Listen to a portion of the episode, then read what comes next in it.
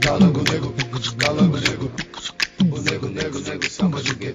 Calango negro, calango negro. Saudações, senhoras e senhores. Estamos começando Linha 2. Linha 2 é o programa âncora do Tabloide Negro.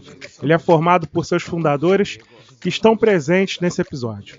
Nossa visão de negros suburbanos vai servir de base para a condução dos assuntos. E por falar em pretos suburbanos, eu sou José Petit e hoje eu tô, hoje eu tô MTV. E eu tô aqui com meu amigo Cláudio. eu tô com saudade dos meus tempos de moleque. Que isso, coroa? Caraca. saudades dos meus tempos de moleque. Cara, lançou tipo coroa que joga Tiozão. futebol no sábado de manhã.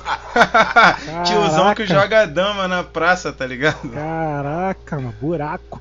E tô aqui com meu amigo Clayton. Fique bem atento para ver sair o sol, para se dar conta que o dia vai ser bom. Tem que inventar truques para enganar a dor. Quando estamos tristes, temos que encontrar um coração. Tudo, tudo, tudo é teu, é só querer. Você quer? E com um sorriso é fácil de viver. É muito importante, bastante gargalhadas. E hahaha, e já não te dói mais nada? Que isso, lançou Chiqui- Chiquitita, mano. Caraca, Tiquitita, que meu isso. parceiro. Ele lançou a Nem me liguei, mano, nem lembrei do É. bagulho. Chiquitita. É, Isso relíquia. Bem, gente, Já tive o CD, tá? que isso, que tu é- o cara era fã mesmo, né? Mas isso aí. É. Eu também curtia, eu também curtia. Mas vamos lá. Quase já fui o É, Tiquitito todo já, mundo. cara. Que isso. Tu, é- tu sempre foi. o- Tu era o mosca, né, mano? Cara. Sempre, sempre, né? Sempre, na época, pô. Mas vamos lá. É o mosca, né? Nosso patrocinador é a BJ Plus Design. Essa empresa é responsável pela identidade visual do tabloide negro. E se você também estiver precisando de um serviço de designer ou estiver querendo dar uma melhorada na sua rede social, chame a BJ Plus Design. Nosso site é www.tabloidenegro.com. Nossas redes sociais estão identificadas como arroba tabloide negro. Temos o nosso grupo Telegram, caso você tenha interesse em participar. Né? Aí é só solicitar o link que a gente envia para você. E temos também o nosso Apoia-se, onde você poderá contribuir para o desenvolvimento da mídia Tabloide Negro. O endereço é apoia.c barra tabloide negro. Só chegar lá que tem vários planos populares para você. O tema de hoje é música dos anos 90 e chamo meu amigo Clayton para uma breve introdução sobre o assunto.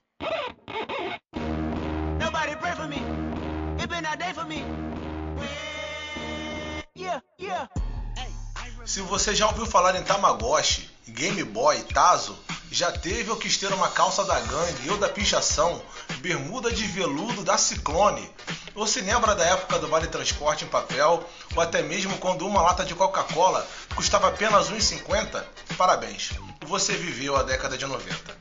E além disso tudo, o que também marcou esta década foram as músicas. Spice Girls, no seu primeiro álbum, em 1996, atingiram o primeiro lugar em todo o mundo com a música Wanna Be.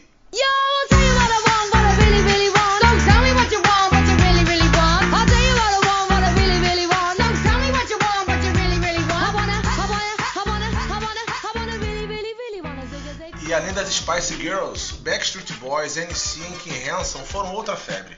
Saindo do mundo do pop e indo pro rock, Nirvana, Oasis, Foo Fighters, Red Hot Chili Peppers são algumas das bandas de rock que tiveram grande expressão nos anos 90. E nesta mesma década, o rock brasileiro foi muito bem representado com o surgimento de bandas como Skank, Raimundos, Charlie Brown, Mamonas Assassinas. Sim, Mamonas Assassinas era uma banda de rock, porque em suas músicas havia sempre uma forte presença de guitarra, bateria, baixo, e um bom exemplo disso é a música Mundo Animal.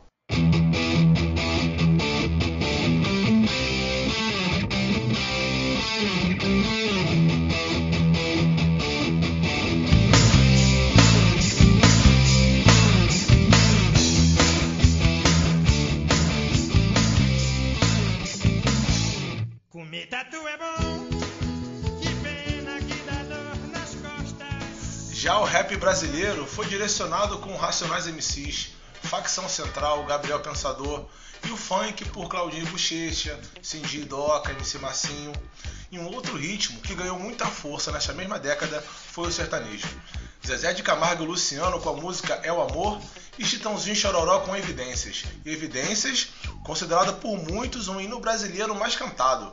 Essa loucura de dizer que não te Negando as aparências, disfarçando as evidências. Mas pra que viver fingindo se eu não posso enganar meu coração? Chega de mentiras e negar o meu desejo. Eu te quero mais que tudo, eu preciso do seu beijo. Eu entrego a minha vida pra você fazer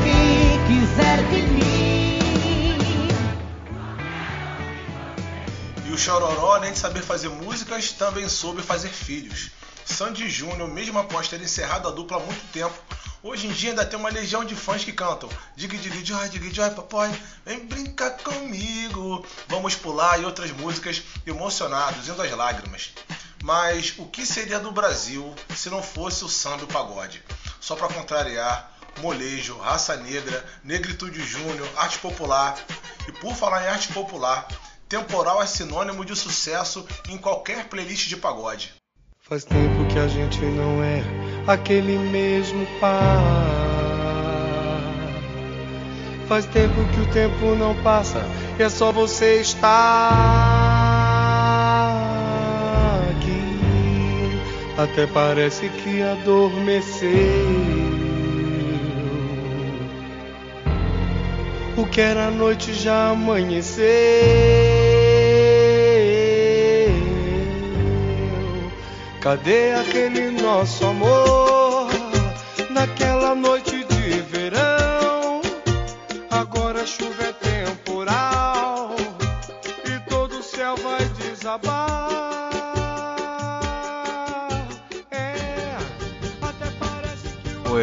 desabar aí, sabe que não é assim, né? O final tem que puxar. Ah, meu irmão, esse aí, esse é. Essa é, essa é Não, brava, essa mano. Essa é pra aí. puxar dessa forma que um copinho de cerveja é levantando pro alto, parceiro. Exato. E como É, estamos falando de pagode, o pagode baiano jamais poderia ser esquecido. Dentre tantas bandas de axé, El Ochan é uma excelente lembrança dessa época. Música de duplo sentido, crianças dançando e segurando no peitinho e no bumbum, sem saber o que isso significava, só o ritmo importava. Dos vários sucessos, Seguro o Chan, quando ainda eram gera samba, jamais foi esquecido. O pau que nasce torto, nunca se endireita. Menina que requebra mãe, pega na cabeça, vem. Pau que nasce torto, nunca se endireita. Menina que requebra mãe, na cabeça. Olha, domingo ela não vai. Vai, vai. Domingo ela não vai, não. Vai, vai, vai. Olha, domingo ela não vai. Vai, vai. Domingo ela não vai, não. Vai, vai, vai. Segura o tchan, amarra o tchan. Segura o tchan, tchan, tchan, tchan, tchan. Segure o tchan. Ih, a Maruchan. Que isso, tô até dançando aqui, cachorro. Caraca. Depois desse momento nostalgia, pegue seu Walkman, dá o play no Nia 2, porque hoje o assunto é a música dos anos 90. Que isso, gente. Arrasou. Isso aí. Vários, vários ritmos aí, né? Várias referências. É, muito bem representado. Gostei da introdução, tá de parabéns. Todos os ritmos aí contemplados, gostei. E ah, antes da gente começar, né, vamos ver aí o que, que o pessoal tem a dizer, né? E vamos trazer aí o áudio comunitário. O primeiro áudio comunitário é do Mário Roberto. Mário Roberto, nosso amigo, técnico e mecânica offshore. Ele é lá de Salvador, Bahia, mas reside aqui no Rio de Janeiro há 10 anos. Vamos ouvir o nosso amigo. Meu Deus, meu Deus, se eu chorar não leve a mão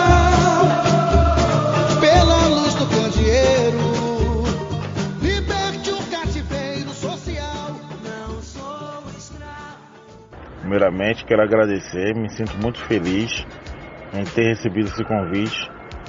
Meu nome é Mário Roberto, sou técnico em mecânica offshore, é, sou soteropolitano, nascido em Salvador, tenho 43 anos, moro no Rio há 10 anos.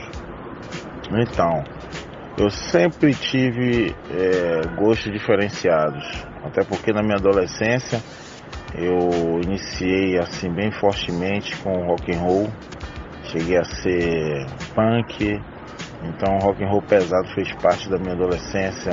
É, posteriormente é, fui pro caminho do reggae, isso agregou muito a minha vida, mas é, curti o Ramones, é, Legião Urbana, é, Beatles também ouvi bastante, já no finalzinho da adolescência, mas nessa década, especificamente falando, da década de 90, o que mais impactaram na minha vida foi é, Ramones, Titãs, Legião Urbana, Septura, é, depois veio Bob Marley, veio alguns é, Jimmy Cliff, alguns, é, alguns cantores jamaicanos, é, Alpha Blonde, que também curtia bastante. E já no finalzinho, de, na década de 90, por conta de influência da minha família, que uma família preta de raiz, é, família de candomblé, e eles sempre ouviam a reunião, as reuniões de finais de semana eram regadas a samba e cerveja. Então eu, eu comecei a interagir com eles nesse finalzinho da década de 90. Iniciei a, a participar dessas reuniões, foi quando eu comecei a beber uma cervejinha de leve e conheci o mundo do samba, conheci essa mágica que o samba traz. E foi com a Beth Carvalho, o Amigo Neto e o, o Amigo Neto, Beth Carvalho, Ai meu Deus, e o fundo de quintal. Eram que mais eram ouvidos nas reuniões familiares, nos domingos, nos churrascos, nas feijoadas. Então assim, minha, nesse período eu ouvi de tudo. Além de que é, eu era roqueiro, mas sempre gostei de carnaval, né? Uma coisa doida. Mas, mas é isso aí, o carnaval de Salvador naquela época era um outro carnaval, como acredito nos carnavais do, do fora do, do- daqui de Salvador. Mas espero ter contribuído com, com o meu relato. Um grande abraço a todos. Tá? Muito obrigado pela oportunidade.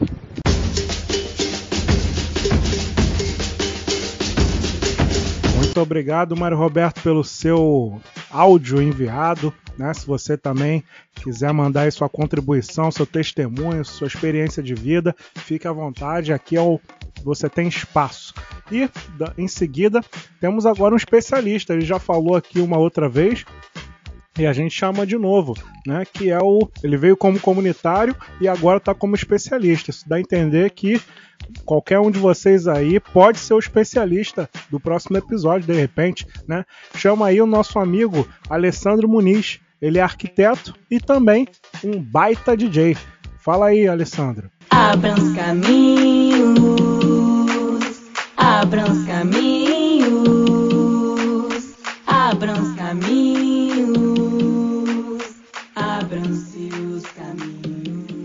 Olá, galera do Tabloide.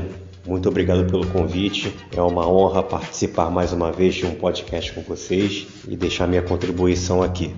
Bom, o que eu entendo como música dos anos 90 é o seguinte: é a consolidação da, da música da música eletrônica, né? Já que nos anos se- 60 e 70 é, a música era uma coisa mais mecânica, mais instrumental. A partir daí surgiu grupo, os grupos como o Kraftwerk nos anos 70 que, que, que começaram a fazer experimentos com sintetizador com alguns elementos eletrônicos e, e esses, e esses sintetizadores passaram a, a, a ser muito mais utilizados nos anos, no- nos anos 80 e nos anos 90 veio a, a, a dance music, né?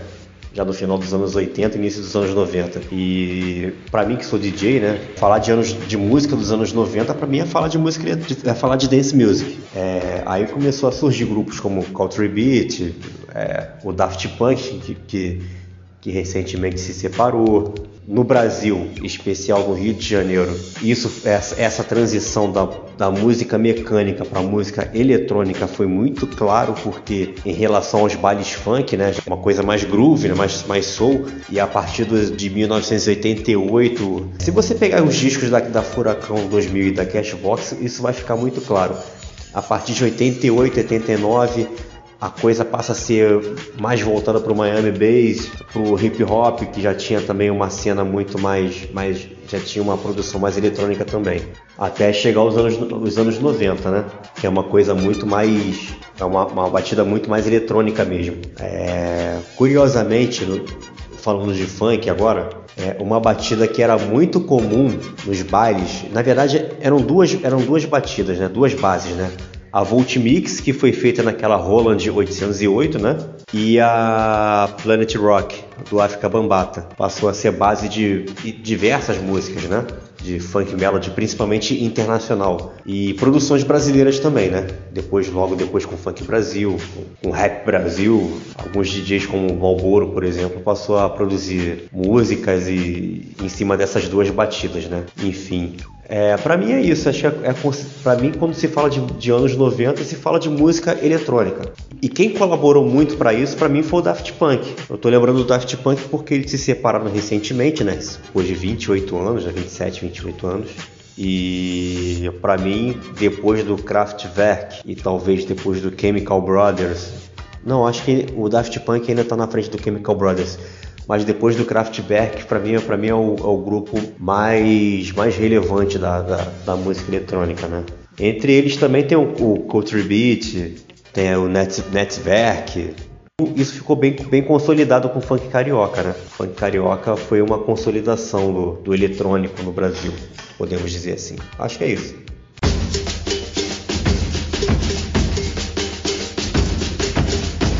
Muito obrigado, Alessandro. Valeu aí pela contribuição, rica contribuição, valeu. E com isso, podemos agora chamar os nossos nossos amigos aqui. Cláudio, o que, que você trouxe para nós aí? Então, é, algumas músicas marcaram na vida dos suburbanos cariocas nos anos 90. O Clayton lembrou bem aí de várias, mandou muito bem na, na introdução. E eu fico só lembrando dos churrascos que rolavam na casa da minha avó. Era do Axé Music até funk ou rap, né? Como era conhecido na época. Rap do Silva, do Solitário é, e, e, outros. Né? Eu já até comentei aqui sobre um CD dos anos 90 que eu esqueci agora o nome, mas é funk alguma coisa. Eu vou procurar e vou, vou soltar aqui para os ouvintes. Que era muito bom. Tinha todos esses raps que hoje a galera canta, coloca em festa. É Funk Brasil. Funk pô. Brasil, Funk Brasil, esse mesmo. É, pô. Esse mesmo. Que o DJ Malboro Perfeito. produziu. Foi até aquele CD que a gente comentou em Funk Proibidão. Isso. Aquela Melô da Mulher Feia, né? Que é, mano. Exatamente. Eu guardei uma musiquinha aqui também que, mano, se, se, a gente soltasse agora, se. Assim, óbvio que é um clássico, mas se fosse gravada nos dias de hoje, ia dar um problema do caramba. Então, assim, como eu nasci no, em 1990, né, tenho 30 anos, uma banda que marcou a minha memória na época foi os Mamonas Assassinos. Meu Deus, como eu dançava aquelas músicas doidas. Acho que todo mundo, toda criança, né, na época dançava bastante. Roda, roda, vira, solta, roda, vem Me passar a mão na bunda, ainda não comi ninguém Roda, roda, vira, solta, roda, vem Neste raio de suruba Já me passaram a mão na bunda eu ainda não comi ninguém. Bota o pé. então, meu irmão, imagina essa música sendo gravada agora. Jamais. O problema que ia dar. Lembro que fiquei tristão quando rolou o acidente com os caras em 1996. Sei que o episódio é para falar de coisas boas, mas o verdadeiro rei faleceu também nos anos 90, mais precisamente em 1998. E eu era viciado no som do cara. Mulher pontal,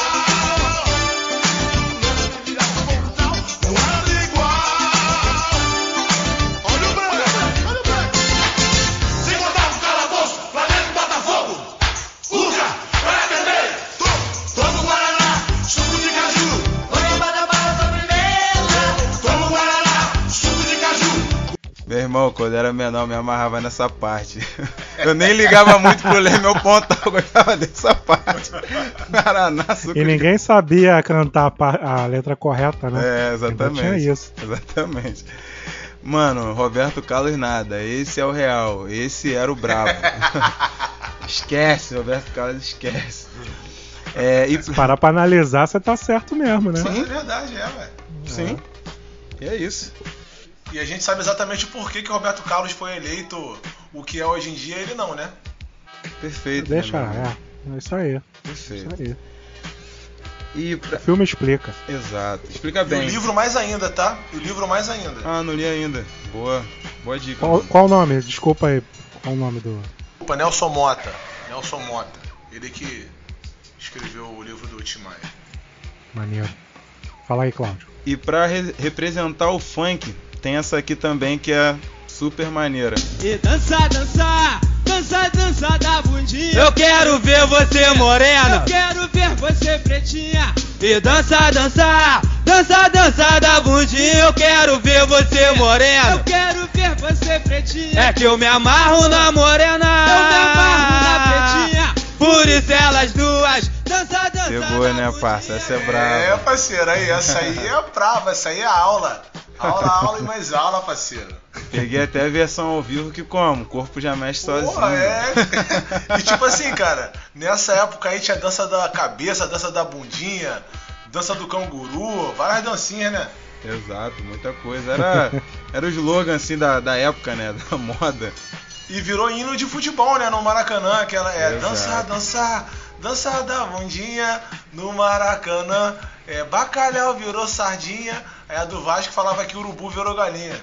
É, Pode essa, não essa parte eu não soltei aí porque eu não queria pesar em cima do meu amigo Petit aí, Vascaíno ou São Paulino, sei lá. Ah, caraca, me explana. Ele sempre me explana, cara.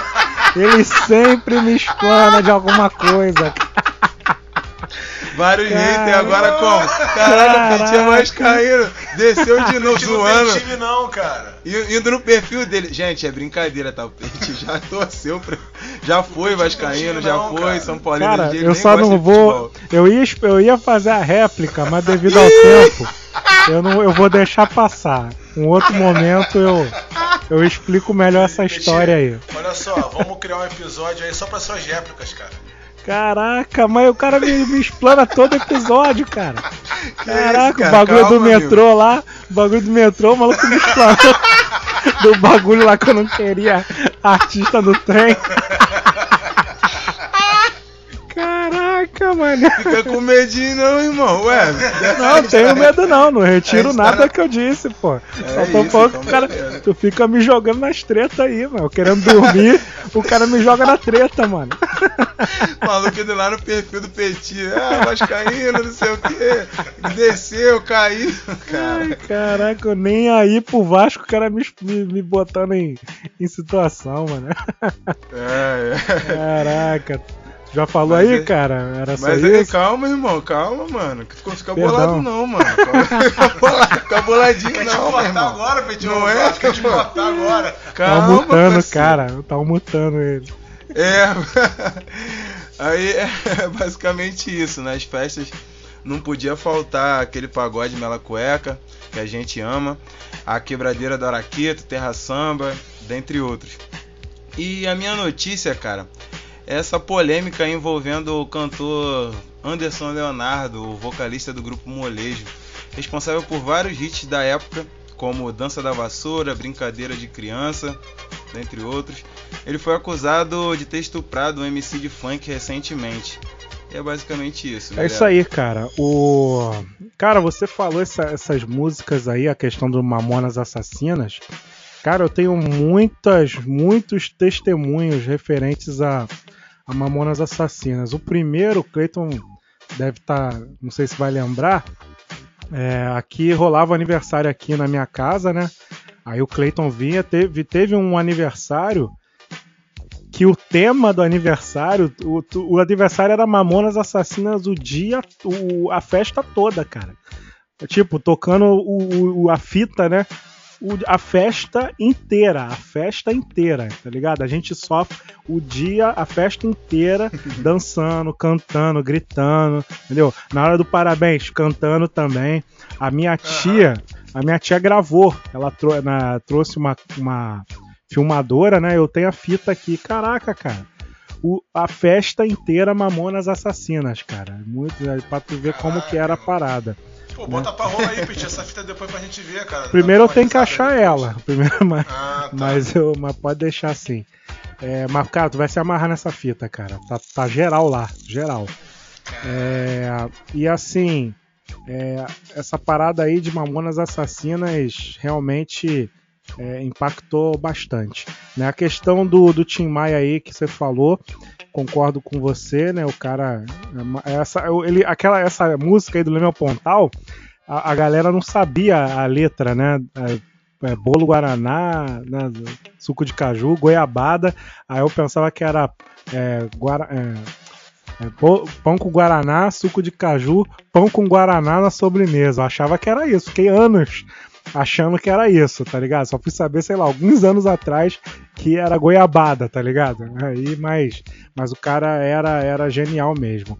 Acho que o mundo, o universo em desencanto, assim, foi, foi a melhor coisa, uma das melhores e piores coisas que aconteceu na vida dele, né?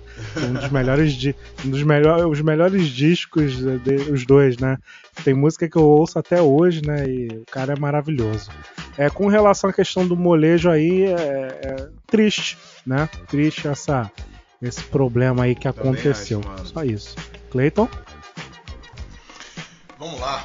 Mr. Cláudio, cara, material excelente, mano. Material excelente. Voltei aí a parte da minha infância.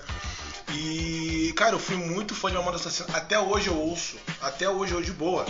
Eu lembro do CD, porque antigamente, obviamente, a gente que é um pouco mais velho, quando você comprava o CD, vinham as letras, né? E na capinha você tinha que ficar passando como se fosse uma revista. E ele era fácil de sair. Na hora de entrar, sempre rasgava. E eu lembro que o meu CD do Mamonas Assassinas, além de quebrado, a capa, a revista já estava toda desbeiçada. Mas o CD estava intacto. Intacto. E foi totalmente polêmico, né? Porque além de ter aqueles peitos é, é, aparecendo, também tinha aquela mensagem subliminar de Mamonas Assassinas, que era o mesmo símbolo também da Volkswagen. Aí também eu lembro que na época também meio que deu uma treta, que a, a Volkswagen não queria que, que publicasse o CD, mas aí enfim, foi daquela forma mesmo e marcou geração, né, cara? Os caras foram no Fantástico, foram tudo que é da Globo. É, é, é, Gugu Liberato, Silvio Santos, Raul Gil, marcou geração. E a forma como eles morreram, cara, é trágico, né? Mas eu tenho, também tenho certeza que eles viveram e fizeram o que eles poderiam fazer na época que eles fizeram. Eles viveram. Porque, tá, sei lá, 4, 5 anos depois, se eles continuassem na mesma pegada, eu não tenho tanta certeza se eles iriam ser tão representados né, como eles são hoje em dia. Mas é uma, uma, uma banda que fez muita falta. Já o Tim Maia, essa música aí do Leme ao Pontal, ela virou referência de legenda pros posts no feed, né? A galerinha que tá na praia posta lá, do Leme ao Pontal, não sei o que, pega a bicicletinha. Do Itaú. pega a bicicletinha e vai andando. Isso! Bicicletinha do Itaú, aí posta no feed lá, do Leme ao Pontal. É um puta artista, né, cara? Ele era um autodidata, irmão. Autodidata. Ele, fala, ele parava o show pra corrigir o baterista, parava o show pra pedir pro cara afinar o trompete. e o cara super politizado também. Tem vários vídeos nele no YouTube dele falando de política. Bagulho de hoje. saúde. Bagulho de hoje, o cara falando. Bagulho de hoje. Então, assim, ele é um cara sempre foi muito à frente do tempo. Por motivos pelos quais nós sabemos, a figura dele ficou marcada por ser um cara que atrasa show, que chega, é, que bebe muito, se, move- se envolveu com polêmicas, enfim. A gente já sabe já o motivo. Não que ele não tenha feito, que ele não tenha contribuído. Mas um artista como ele era para ser reverenciado de joelhos. Era para ser muito mais do que o Roberto Carlos é hoje em dia. Né? Mas enfim, isso aí é tema para um outro assunto. Mas o que eu tinha para falar é isso. Em relação ao, ao, ao Anderson do Molejo, né? O Anderson Leonardo. Cara, também um artista sensacional, talentosíssimo. E, porra, cara, é uma pena também, cara. Muito triste ter, ter feito o que ele fez. Ele acabou também confessando, né? Já foi até alguns programas aí de internet falar sobre o assunto. Eu não me envolvi muito. Tinha outros assuntos outras pautas aí pra me envolver, mas é, é triste, cara. Triste. Não pelo fato dele ter se relacionado com outro homem. Aí nada a ver. A questão toda é que aparentemente não foi consensual, né? Então a polêmica toda tá sendo em cima disso daí. É, cara, infelizmente, molejo é, é fogo, cara. É complicado mesmo. Cara, Fica uma mancha É. ali, né? Fica- acaba ficando uma mancha. Eu não quis nem emitir opinião, joguei mesmo pra vocês comentarem, porque esse lance repercutiu bastante assim no, nos grupos que eu participo, né, e tal, até num tom de ironia. Isso que eu ia falar, cara. Que Isso hoje que eu em ia dia falar. é que hoje em dia eu a vejo que é galera tá mais totalmente zoando do que Exato. levando o assunto com seriedade mesmo. Então, é por isso que eu falei que eu fiquei preferi ficar fora é, de algumas páginas que estavam compartilhando esse tipo de assunto porque estavam tratando como piada, né, zoando o cara Isso.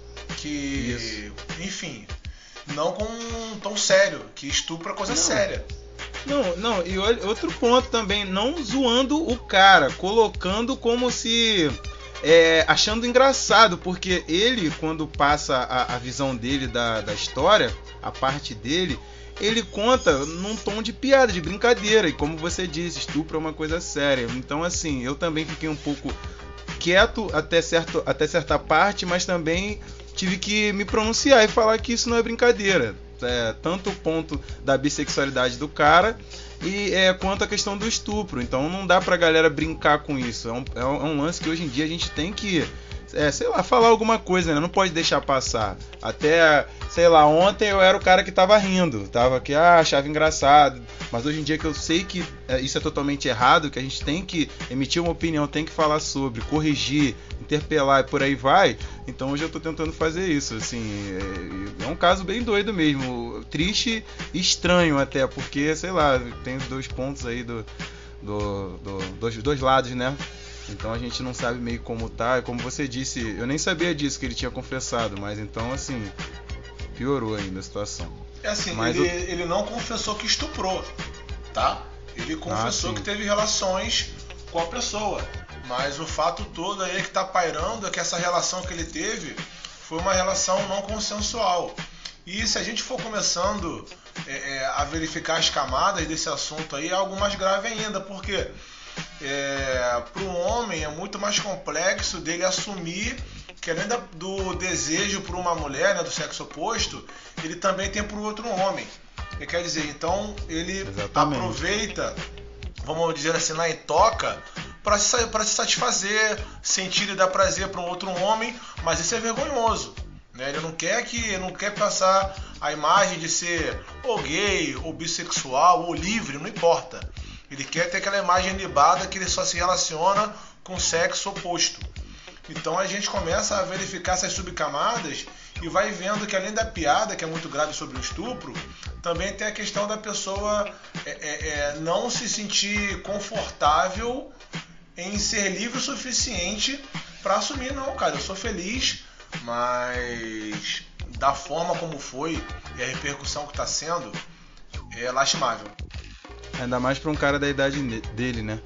E só pra finalizar, o- é, sobre o lance que você comentou também na, na introdução, sobre a questão do duplo sentido. E essa música do Mamonas que eu coloquei aqui, é, assim, tem o funk de hoje em dia, né? Que muita gente que curtia essas músicas nos anos 90 dançava, e digo isso, pessoas que já tinham consciência do que tava ah, ouvindo ali, do que tava rolando. Pessoas de, na, é, sei lá, na época tinham 20 anos, hoje em dia tem 40 e pouco, 50 por aí. E hoje em dia recriminam o funk, recriminam a molecada cantar e dançar funk. Então, é, assim, tem que botar um pouco a mão na consciência que a gente já relembrou um pouquinho aí. Que, meu irmão, na época rolava solto e ninguém falava nada. Então, deixa a molecada curtir o funk, a galera da favela, a galera do asfalto, dançar, rebolar, e é isso. Cara, eu lembrei a parada que eu queria falar dos Mamonas Assassinas, além do, da questão do aniversário. É, foi a questão do da teve essas tretas que o Clayton falou, né? Mas teve também uma treta com a cultura portuguesa, porque essa o vira-vira, né? Faz a referência ao aquelas tradições portuguesas, né? Ah, é E- verdade, mano.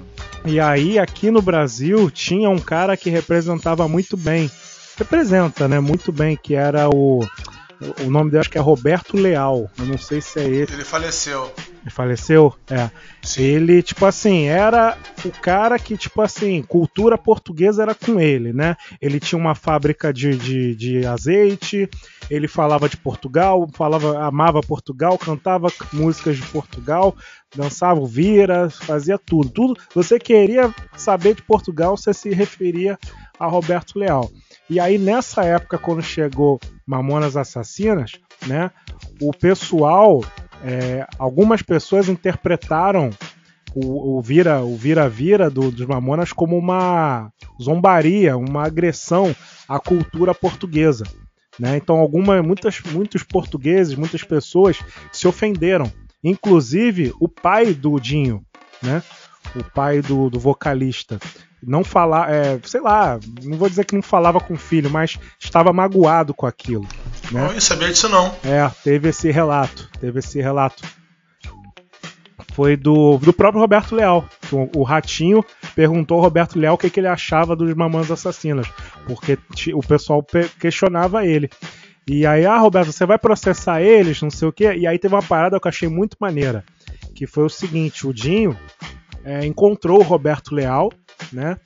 E chorou, pediu desculpas, né? E o Roberto Leal aceitou, né? Não Falou, não, cara, tá tranquilo. Você tá fazendo um, um bom serviço. Por quê? É, o Roberto Leal falou que, tipo assim, é, ele viu crianças né, de todo o Brasil dançando vira, né?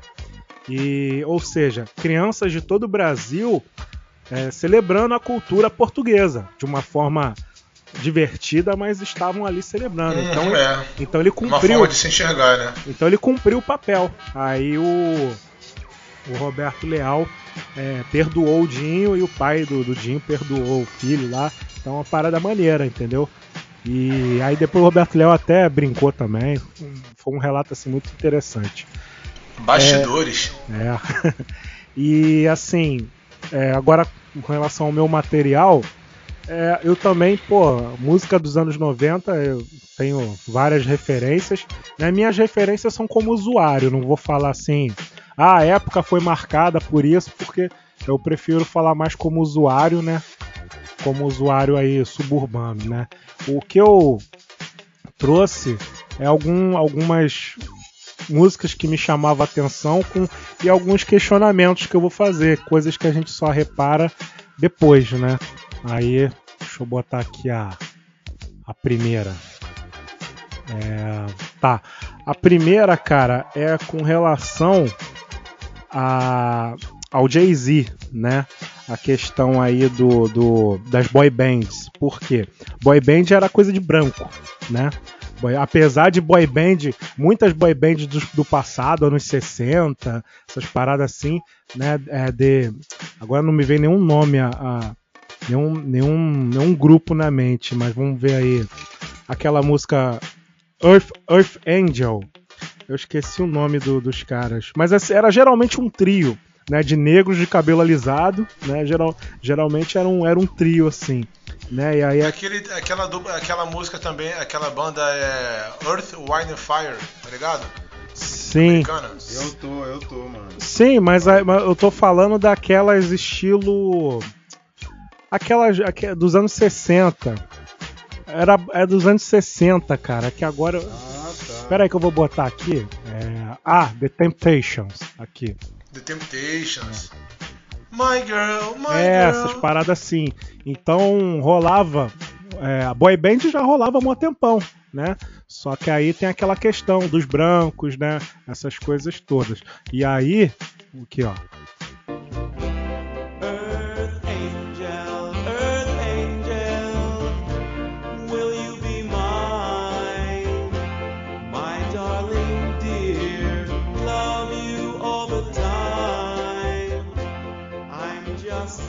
Essa música até foi do De Volta pro Futuro, é, quando o McFly lá tinha que fazer a mãe dele se apaixonar pelo pai dele para ele poder sobreviver. E a banda que tava tocando no baile de formatura era era não era os Temptations, mas era algo parecido com os Temptations, né? Então tipo assim, Grupo negro, o é, pode crer, pode crer. Aí, tipo, boy band já rolava há muito tempo, né? Mas a gente sempre via, assim, boy band como algo que começou com o New, New Kids on the Block, né? Com aquele step by step, aquelas coisas. Só que aí era mais a galera de 80. Ela Pegou também um pouco de 90 também, né? Mas assim, anos 90, né? Boy band, que era Backstreet Boys, né? NSYNC, é. NSYNC, Five, Five, Hanson, né? E eram grupos brancos. Bros. Bros, Bros, aí foi, Bros foi uma revolução, rapaz. Bronx foi revolução. tinha negro, né? E- Dois, pelo menos, né? Pois é, por isso que eu tô falando foi uma Era revolução. o André pô. Marinho Aí- ou não? Tô viajando. André Marinho e o outro. É né? André Marinho, é, pô. Não lembro o nome deles, não. Lembro só da Prometida, que era a canção deles. Aí, tipo assim, isso me afetava muito, né? Porque na, na, na minha época tinham os, as festinhas de bairro e tinha os covers. Tinha, verdade. Né? Tinha, ah, você cover de, de Backstreet Boys. E, pô, eu vou ser cover de Backstreet Boys. Quem é você? Entendeu? Você é o Nick, você é o Brian, né? Eu, então eu ficava assim meio receoso de participar disso, de participar dessa, dessa atividade cultural suburbana que rolava, né? Então, e, e, aí também outra coisa que eu queria falar é sobre a questão do- dos rappers, né? A questão do, do hip hop, eu acho que tá é, eu como usuário, o hip hop assim, hip hop trash, né, chegou mais pros anos 2000 pra frente, né? Mas tipo assim, vários caras que têm baita carreira hoje, quando começaram, né, ali no início, fechava com boy band, né? E aí, como exemplo, eu tenho esse grande clássico de uma boy band que de uma música só, que tinham também essas boy bands de uma música só. Aí eu vou botar aqui pra vocês relembrarem. When I'm needing you the most,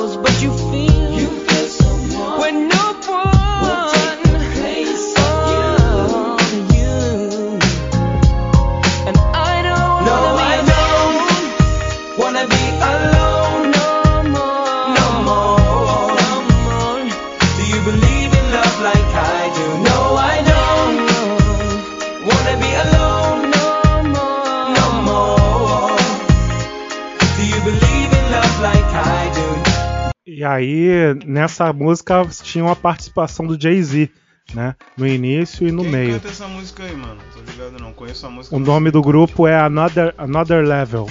E o a nome galera da é música. branca ou preta? Não entendi. A galera é branca Ah, tá. tinha um componente que, vamos dizer, que eu acho que era negro, tinha um componente negro. Mas era tinha uma boy band que eram de uma música só, não, a pessoa, a galera não conhecia. Só uma música fazia sucesso e o grupo depois sumia. É, então, e o Jay-Z, eu, eu ressaltei essa canção porque ela fez muito sucesso nos anos 90, tocava lá na, na, na- nas danceterias, né? E o Jay-Z participou, né? Ele, Another Level, Jay-Z, né? Rock Fire, né? Aquelas paradas lá que ele falava. Né? E então, tipo assim, é, essa parada da boy band me marcou, né? E eu, outra coisa também interessante, né? Que é a dos Backstreet Boys, que foi na época do milênio, né? 1999. Tava ali o novo milênio, não sei o quê. E aí eles lançaram o CD chamado Milênio, onde eles ficavam todos de, todos de branco, né? Aquela coisa futurista, né? E o engraçado é que aí vindo pro Brasil, né? A boy band comendo solta, né?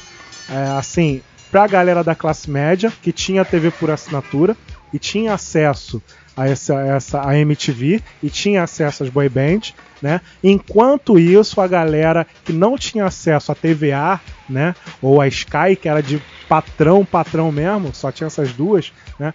A galera tinha acesso ao pagode, né? E aí a- a- a- o pagode se adaptou às boy bands, né? Tanto é que nós tivemos os nossos Backstreet Boys, né? Que eram, que são os travessos, né? E aí e aí eu acho maneiro, eu vou botar aqui uma- a- um trecho de Backstreet Boys para vocês terem noção e poder comparar com, com o que, que os travessos fizeram. You are my fire, the one desire. You are.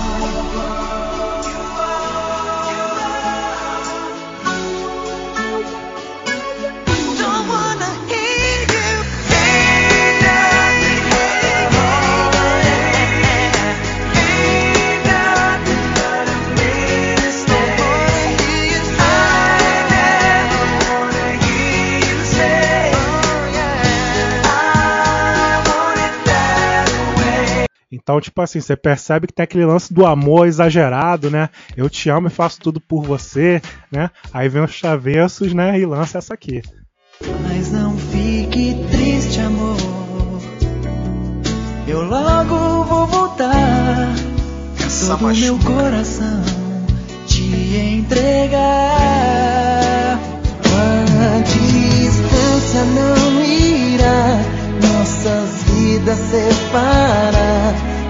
Você me quer, eu te quero também. Não importa onde eu estiver, pode vir o que vier, nada vai destruir esse amor que já criou.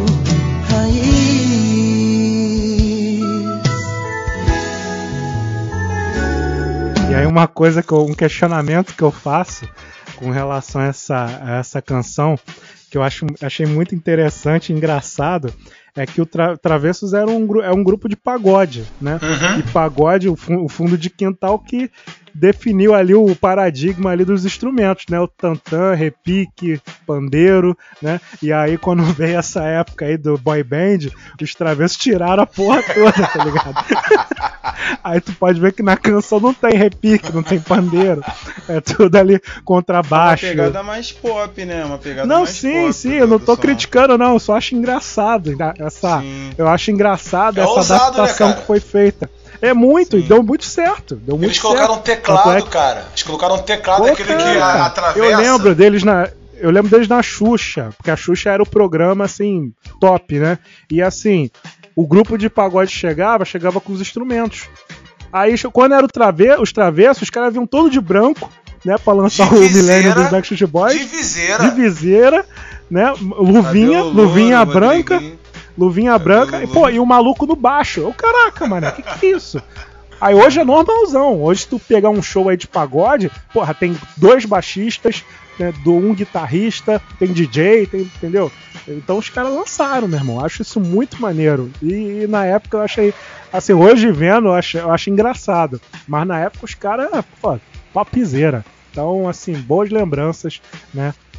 Dessa, dessa época aí. Deixa eu ver mais o que. É. Pegar aqui mais referências aqui. Ah, também tinha um delay, né? Uma coisa que eu percebia naquela época é que rolava um delay com relação à música internacional. Então, tipo assim, rolava muito de, de uma, uma música, uma banda internacional estourar lá fora e demorar para chegar aqui no Brasil, né? Devido à questão do acesso e devido à tecnologia também. Então eu percebia isso. Como exemplo, é, a questão, eu cito Green Day, que era uma banda de rock, que tem uma música histórica, que eu acho essa música maravilhosa, né? Mas assim, a galera foi curtir um pouco depois, tá ligado? Tanto é que o rock, é, o rock internacional, fez, fez mais sucesso assim mais pra frente, lá pra quase anos 2000, digamos assim, né? Assim, eu tô falando da década de 90, tá? Antes da década de 90, o rock, o rock fazia maior sucesso, principalmente o- as bandas de Brasília, né? Aí a canção do Green Day era essa aqui. Do you have the time to listen to me whine about nothing and everything all at once? I am one of those melodramatic fools, neurotic to the bone, no doubt about it. Sometimes I give myself the creeps. Sometimes my mind plays tricks on me. It all keeps adding up. I think I'm cracking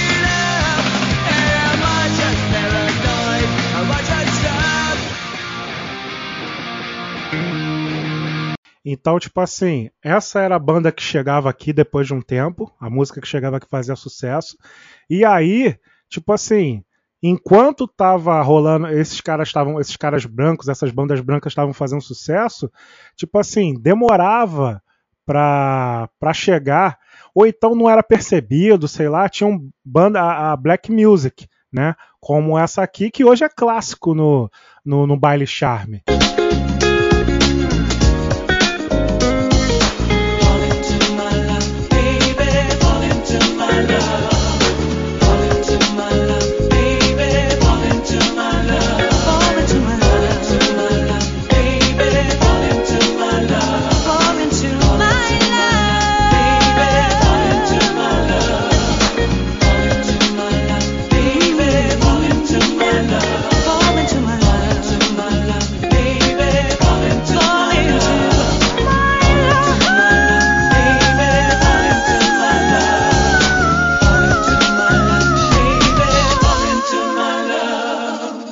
rolava essa, essa parada aí, por exemplo, essa música, pô, eu nem.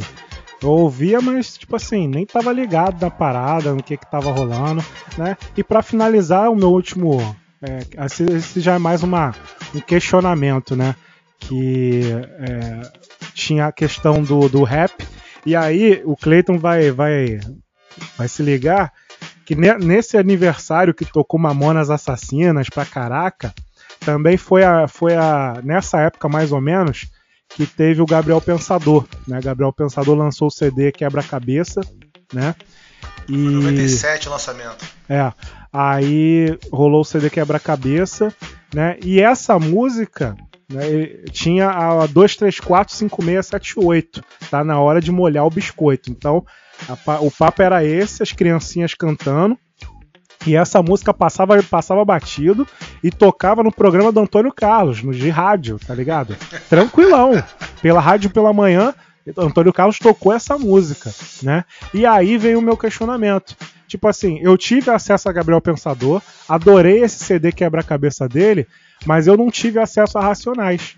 Entendeu? Eu só fui ter acesso a Racionais. A primeira vez que eu vi Racionais MC foi através do seu primo, o, o DJ Ti, o, o, o Silei. né? Aham. O, o Celei, né, bo- botou aqui no, no, no, no rádio, aqui na, na- no system, aqui do meu quarto, lá Racionais MC, ficou cantando no microfone, né? Caraca, E tipo mano, assim, que lembrança, hein, cara? foi a primeira vez que eu ouvi Racionais, foi através de Celei. Depois disso, dificilmente eu só vi o quê? Diário de Detento, essas paradas assim, né? Mas dificilmente eu ouvia Racionais, dificilmente eu tinha acesso a, a Racionais. E digo isso como usuário, assim, de TV por assinatura, né? De MTV, eu não, não tava ligado em Racionais MC, né? E o último questionamento é com relação a Claudinho Bochecha, né? Aquela canção Fico Assim Sem Você, né? Que hoje é vista como uma música da Adriana Calcanhoto, né? Um total processo de embranquecimento da, da música. Ai, meu Deus do né? céu. E eh, eu costumo dizer assim, essa música, para vocês terem noção, ela ela toca, eu moro em frente a uma escola. Então quase todo ano essa música é tocada como homenagem ao Dia das Mães, entendeu? As professores ensaiam as crianças para tocar essa música pro, pro Dia das Mães. E aí toca Adriana Calcanhoto, né? E hoje o Bochecha é reacionário, né? Bo- Bo- Bolsonaro assumido, né? E aí quando eu vejo essas coisas acontecendo, é, eu digo que realmente o PT e a esquerda fracassaram na educação, porque esse eu acho que é um dos maiores reflexos aí. Aí acho que finalizei aí minha, meu desabafo. vai lá, vai lá, Cleito. Porra, então, Pete, antes de começar a falar, a, a pontuar tudo que você começou a falar aí, cara, só relembrar aí a nossa infância barra adolescência, que eu lembro muito de você na tua época de roqueiro, andando com a camisa do Range Against of Machine, pela rua lá de, de América, com o violão pra cima e pra baixo, cabelo alisado. Porra, mas isso aí é anos 2000, cara. Por isso que eu não tô. É 2000? eu não tô nem. Eu não tô nem. Tipo assim, axé e, e, e rock, eu nem tô citando por causa. Porque é a partir dos anos 2000. Aí é mais, mais tranquilo. Pode crer, aí. Pra mim era ali final dos anos 90, mas era anos 2000, mas assim, tá Rage é Against the eu tenho Machine é. Rage Against the Machine é de 1991, né? Mas eu só conheço. Só Aham. partiu pro sucesso mesmo a partir de 2000 por causa de Rock in Rio, essas paradas assim. E eu nunca tinha ouvido falar nessa banda, só fui ouvir falar porque você andava com essa camisa aí pra cima e pra baixo. Aí eu te perguntava o que que era, tu tocava algumas músicas no violão, mas enfim. Agora voltando aqui pro teu material. Backstreet Boys. Cara, eu tenho quase certeza que assim como eu fui bem idiota, bem babacão quando era criança, outros meninos também eram, porque a gente, eu, eu achava que Backstreet Boys era música de menina e que se eu gostasse eu ia ser algum viadinho, enfim, né? É, é, tinha, tinha esse pensamento aí. Então, de alguma forma, eu meio que não me permiti curtir a música, né? Aí eu só fui mesmo meio que assim, cara, deixa eu ver se esses caras são bons mesmo. Muito tempo depois que a banda já tinha acabado. E foi puro preconceito idiota meu. né? Felizmente hoje já tô bem diferente do que eu era quando criança, início da minha adolescência. Mas a banda é muito boa mesmo, e marcaram gerações. Eu falei na, na introdução, tanto Backstreet Boys, N5, cara, é- é, foi uma febre tão grande que outros meninos também se fantasiavam, se pareciam com é, os Backstreet Boys. Peixe, não sei se você vai se lembrar, eu lembrei aqui agora. Tem uma, tinha uma menina que morava na nossa rua, Natália. Cara, e eu um- ia falar um- dela. Um aniversário dela. e, um, e um aniversário dela, cara, foi. Tava tocando direto, Backstreet Boys. E a galera, que alguns dos convidados que ela chamou, foi pra fazer a coreografia. Aí tinha a coreografia de uma cadeira, que a galera pegava a É, cadeira. as long, é passava do. As Long as You Love Me. As Long as You Love Ah, Me. Isso aí. Aí sentava e descia. Aí eu ficava aqui auxiliando e falava assim, caraca, bando de babaca, meu irmão. Olha aí que idiotice, cara. Os malucos dançando. Mas talvez seja, porque você, pe- você falou, Petit, eu, na minha consciência ou inconsciente, não me via representado naquilo. Eu ia Então não via graça isso. primeiro. Você sabia que, Que não eu não parecia tinha com os caras, né? Você sabia. Isso é, primeiro, que eu não tinha MTV em casa. Não tinha. Né? Eu ia pra escola que morava em Jardim América, estudava na Vila da Penha, aí a maioria, se não todos os meus colegas tinham MTV. Então eles curtiam é, Backstreet Boys, Britney Spears, depois mais tarde, mas eu não tava nem ligado quem era, só fui saber muito tempo depois. Então não curti muito não. Mas assim, é- é, a qualidade deles, cara, é inegável.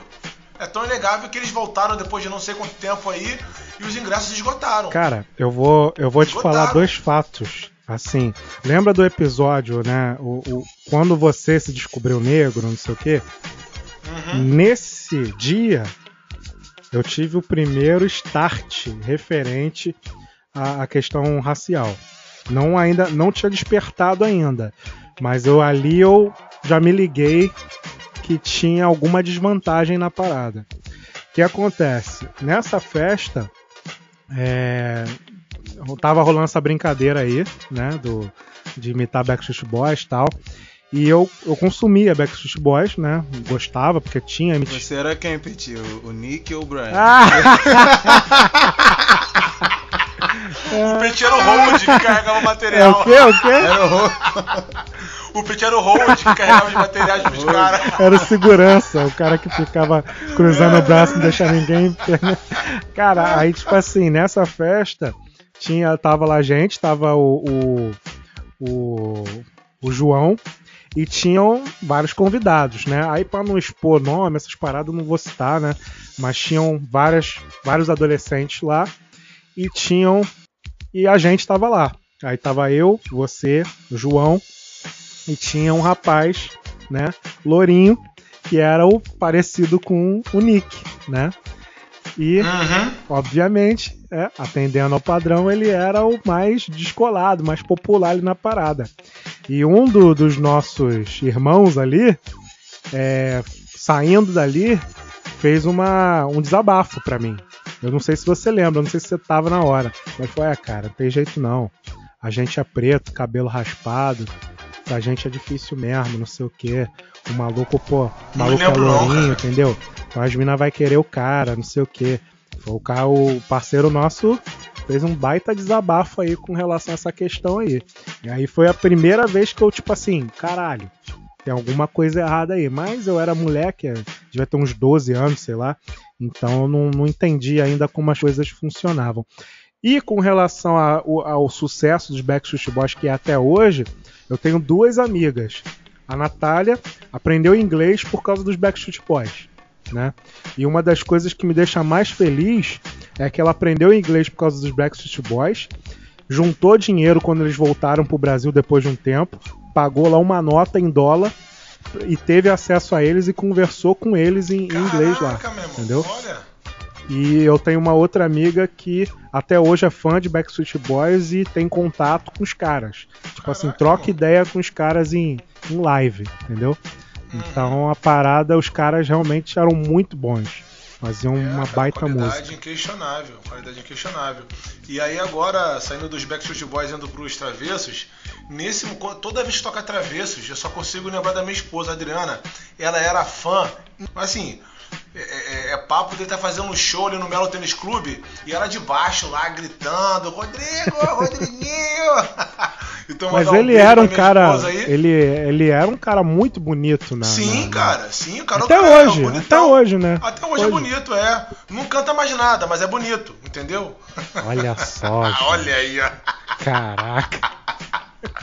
Não, mas a voz do cara tá É, prejudicada mesmo, o negócio Pô, tá, feio. E aí, só pra fechar sobre os travessos, né? Que ainda vou falar, obviamente, de Gabriel Pensador.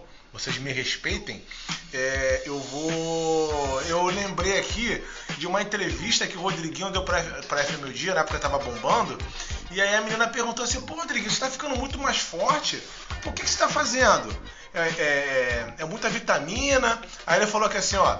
é, quem cresce com água é só planta. Mandou essa ao vivo, meu irmão. Eu falei assim, caraca, o maluco acabou de falar que tá tomando bomba mesmo, irmão, ao vivo. Parceiro, esse bagulho aí, eu tenho uma amiga que é fã do, do fã clube dele, né? Ah. E ele sofreu consequências, né? Por causa dessa, desses hábitos, né? O corpo atual dele, É. pô. Passou mal, já foi internado, várias paradas. E, tipo assim, além dessa, dessa entrevista, tinham outros momentos em que ele soltava. Não sei se você lembra um programa do Raul Gil, que era o bagulho do banquinho. né? O Raul perguntou, você não acertou, pegue o seu banquinho e saia de mansinho. Aí e- os, os travessos sempre participavam, né? Porque era divertido, eles brincavam lá. E numa numa dessas brincadeiras ele soltou lá, cara. Ele falou, ele falou lá uma palavra, ele falou bomba, né? Aí o sistema lá não, não aceitou a palavra lá. Aí, não, é sim, eu já tomei. Ele gritou isso, cara. Tá ligado? Então ele soltava muito, cara. Soltava muito, dava muito. Era onda, né? É. Cara, na, na- realmente, agora você falou tudo. Era, era tão onda, pra tu ter noção. Olha, olha a ingenuidade do, do adolescente, né, cara? Pra tu ver como é que era a onda. É, a gente tem colegas aqui do bairro que tomavam naquela época, todo mundo sabia, né?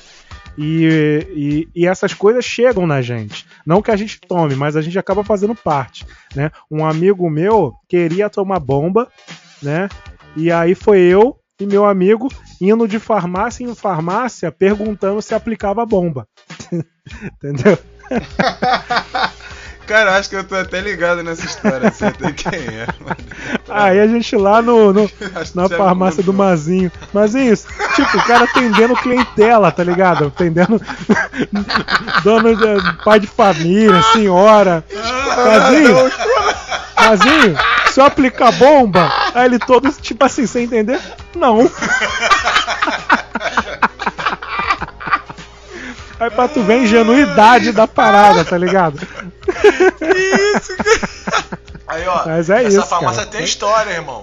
Foi nessa farmácia que eu furei minha orelha, cara. Meu Deus. Pô, essa farmácia aí, todo mundo tem história, né? Porra, minha- meu- meus, minhas unhas que saíam do dedão era tudo resolvido lá, pô.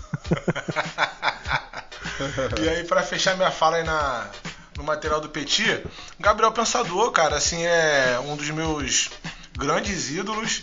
Foi em 97. Eu tava no shopping com minha madrinha. Aí o Gabriel Pensador já tava já estourado com essa música, né? Que a gente falou, a 2, 3, 4, 5, 6, 7, 8. Ela me perguntou o que eu queria de presente. E eu falei, pô, quero um CD do Gabriel Pensador, quebra-cabeça. Que ela tem certeza? Acho que você não vai gostar, não. Eu falei, não, madrinha, eu quero sim. E ela me deu. Cara, eu sei, hoje em dia, eu sei todas as músicas, de cós salteado, da primeira até a última música. E é um CD incrível.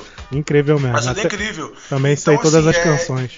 Eu, eu consumi Gabriel Pensador aí de 97 até 2004, mais ou menos, quando ele, é, ele gravou aquele MTV ao vivo. Depois disso aí eu já não, não ouvi mais. Assim, todos os CDs dele eu comprei. Todos. E também consumia é, é, os, os discos dele que ele lançou em 91 e em 93. Cara, o cara é um artista completo. E foi através dele que eu comecei a ouvir rap. Né? Você falou que você só foi ouvir é, Racionais quando o meu primo, né, na, na tua casa lá botou uma fita pra você ouvir. A primeira vez que a gente ouviu rap junto foi quando o namorado, o, ex-namorado né, de uma prima minha na época, que elas moram em São Paulo, tenho meu morado em São Paulo.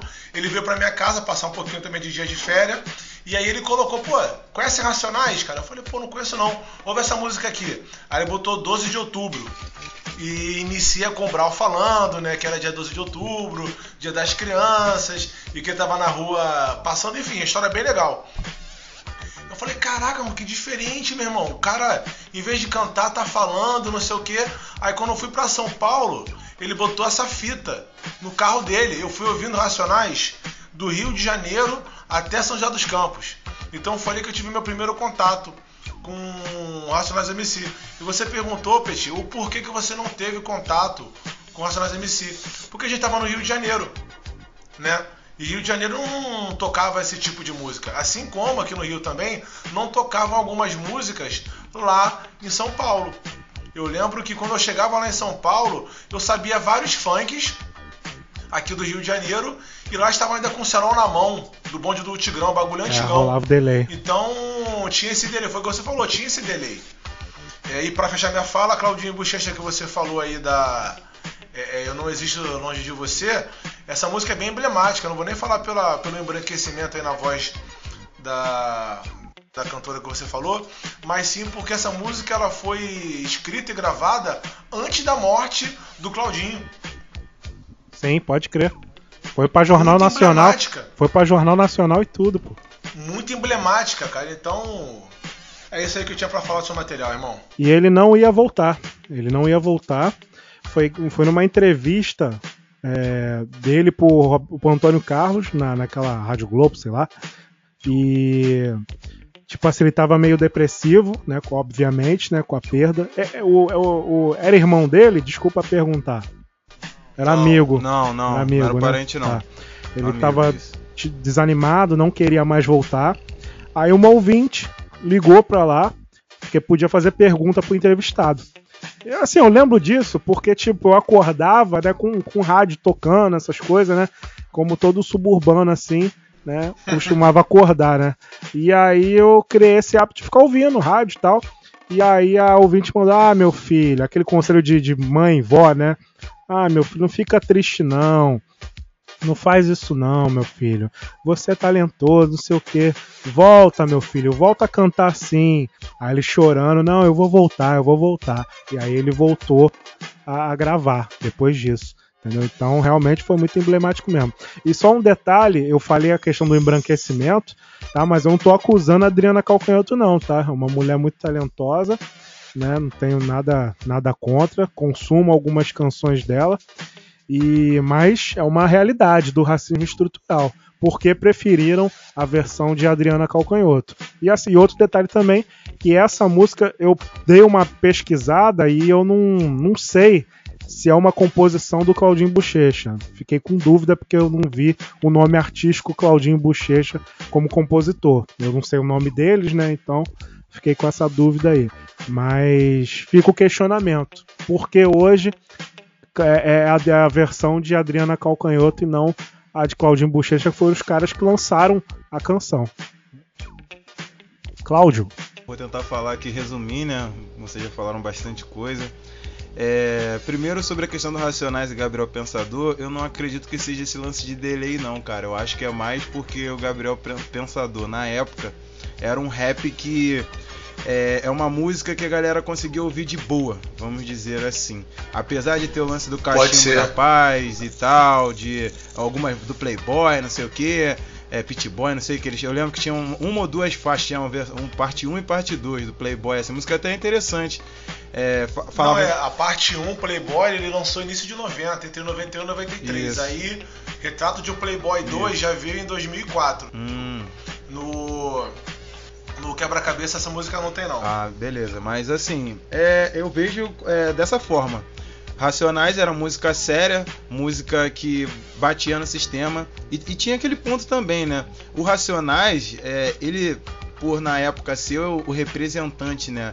Do, do rap no Brasil, é, do público negro e tal, ele não podia cantar músicas bobas igual o do Gabriel Pensador. Bobas que eu digo igual essa do Biscoito. Eu curti o CD. Não, eu curti o CD, pô. Primeiro, o primeiro rap que eu ouvi foi, foi Gabriel Pensador, pô. Eu era moleque, anos 90, eu tinha menos de 10 anos, né? Eu fiz 10 anos em 2000, então eu consumi essa parada muito superficialmente. Eu curtia as músicas, as músicas e tal, mas nem entendia muito bem.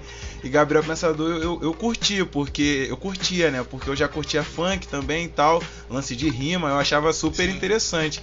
É, meu primeiro contato com, com rimas assim foi com funk, né? Com rap, é, na época do Solitário, chamava de rap, né? O melô. E aí eu curti Gabriel Pensador, curtia, né? Mas só que assim, eu acho que essa é a comparação, não creio que seja delay não, porque se tu for pegar aí uma galera de, sei lá, 40 e poucos anos, os caras curtiam Racionais na época aqui no Rio tranquilamente, tocava em qualquer, é Junkbox o nome, né? É, era Diário de Detento. Jukebox. É, Diário de Detento. É verdade, É, é. Tem e razão. outras, tá ligado? Não, não acredito nesse lance de delay, não. Acho que é mais o som que tocava na rádio. Tipo assim, esse branco playboy aqui que tá cantando, que é a realidade dele mesmo, do, do Gabriel Pensador. Esse aqui passa batido. Os negão lá de São Paulo. Ele é rico. exato. Os negão lá de São Paulo que estão falando da realidade do crime, falando da polícia, igual a música do Racionais Mágico de hoje. Quem confia em polícia, eu não sou louco. Tipo assim, esses papos muito diretos que de branco, né, seu, seu carro e sua grana já não me seduz e nem a sua de olhos azuis, eu sou apenas, tipo assim, 1998 ou 97, sei lá, foi no, no mesmo CD do Diário de um Detento. Esqueci o nome agora. São esses sons que tinha palavrão e tal, por isso não, não tocava. Eu lembro que quando eu comecei a ouvir Racionais com 12 anos, os meus pais ficavam meio assim, tá ligado? Tipo, pô, que isso, não sei o que, o cara tá falando aí. Eu, ué, eu gosto disso. Então eu acho que tem esse ponto, entendeu? Então, Fala, fala. o que que ocorre, cara? Gabriel Pensador, pelo fato dele ser um, um artista de rap, o rap é contundente. O primeiro CD dele, se eu não me engano, que é chamado Gabriel Pensador também, né? O nome. É, ele tem uma música que fala Hoje eu tô feliz de matei o presidente. Que fazendo uma referência ao presidente Sarney. E ele foi caçado pra caramba, então ele brincava com essa questão de estar insatisfeito com o presidente, estar insatisfeito com as coisas que estava fazendo e também com o processo que ele estava levando. Então, pelo fato de ter sido muito contundente também, ele foi meio que rechaçado. O livro, é, o livro dele, ó. O CD dele foi, foi proibido também de ser vendido. Então, de 91 a 93, ele lançou dois CDs, mais ou menos. Não sei se foi de 90 a 91, mas enfim. E os CDs fizeram sucesso, mas também foi o que você falou. Contava-se uma realidade muito contundente. Em 97, não sei se proposital ou não, ele veio com uma nova roupagem. Aí tem essas musiquinhas aí mais baladinhas para você cantar, mas nesse próprio CD de quebra-cabeça ele fala da saúde, fala de bebida alcoólica, ele fala de abandono de uma criança, né? Ele fala é, de uma menina que da, da Pátria Brasil, né, que vai tomar uma pílula para ver se faz um aborto. Sim, lembro então, dessa. assim, ele fala de vários temas, ele fala de cachimbo da Fala paz, que é maconha. mesmo. Então ele fala ele fala de vários assuntos pesados, mas não com uma batida pesada. Porque o Racional quer tum, tá, tá, tum, Sim, era um, tá, tá, e fica um nisso. clima mais fúnebre, né? E fica Sim, nisso. exato. Sim. E isso, e fica nisso a música Tanto inteira. é, O Gabriel tanto é que o não, próprio meu irmão. padre Marcelo Rossi eh, falou que não consumia racionais porque tinha muito ódio. Eu lembro dele, dele dando essa entrevista. Né? Ó, e vou te falar aí por que também, além dele ser branco, né, um artista branco e rico, ele fez muito sucesso. Nesse CD, de 90 a 91, já tinha participação de Martinho da Vila no clipe é, 175. É, mas esse rap não é sobre nada especial, é o rap no 75 que eu peguei na central. O Martinho da Vila faz o clipe, tem também, se eu não me engano, Alceu Valença. Acho que é o Alceu Valença que faz também. É, o clipe, então assim, pessoas famosas já faziam parte. Em 97, no Quebra-Cabeça, Barão Vermelho participou. Participou Lulu. Santos, também do CD dele gravando, mais, mais uma dose. E o Lulu Eu Santos vou pro foi mundo com, da lua, é, astronauta. e eu vou pro mundo. Isso aí, então assim, é, é, além da batida, também tinham outros artistas pra fazer com que ele ficasse, entre aspas, aí, meio que midiático no cenário nacional. Com certeza, não, com É, certeza. então- E assim, ele é um artista completo. Hoje em dia eu não consumo som, não sei nem se ele tá lançando e tal. Eu também não consumo Não é mais não, o meu é. estilo de, de, de rap, assim, de eu, Também, não é, é o que também, eu ouço atualmente. verdade. Também já não Mas muito, sobre não. essa questão dos feats também, das participações, Racionais também tinha, só fazendo paralelo. Negritude Júnior, é, Jorge Benjor, pessoas Verdade. negras, tá ligado? Até eu acho que o Péricles, se não me Uhum. engano, tem na época. É, é, participou, assim, isso também. É aquele lance, né, cara? Música da favela e música. Eu acho que assim, o Gabriel também falou, falava diversas coisas contundentes e tal, de protesto, mas é aquilo, tinha também a música comercial, que é isso, o artista tem que fazer isso. Hoje em dia, quando era moleque, eu não entendia muito bem, achava que não, tem que ser só protesto, isso aqui. Hoje em dia eu entendo o artista completo, ele tem que ter a música comercial, obviamente.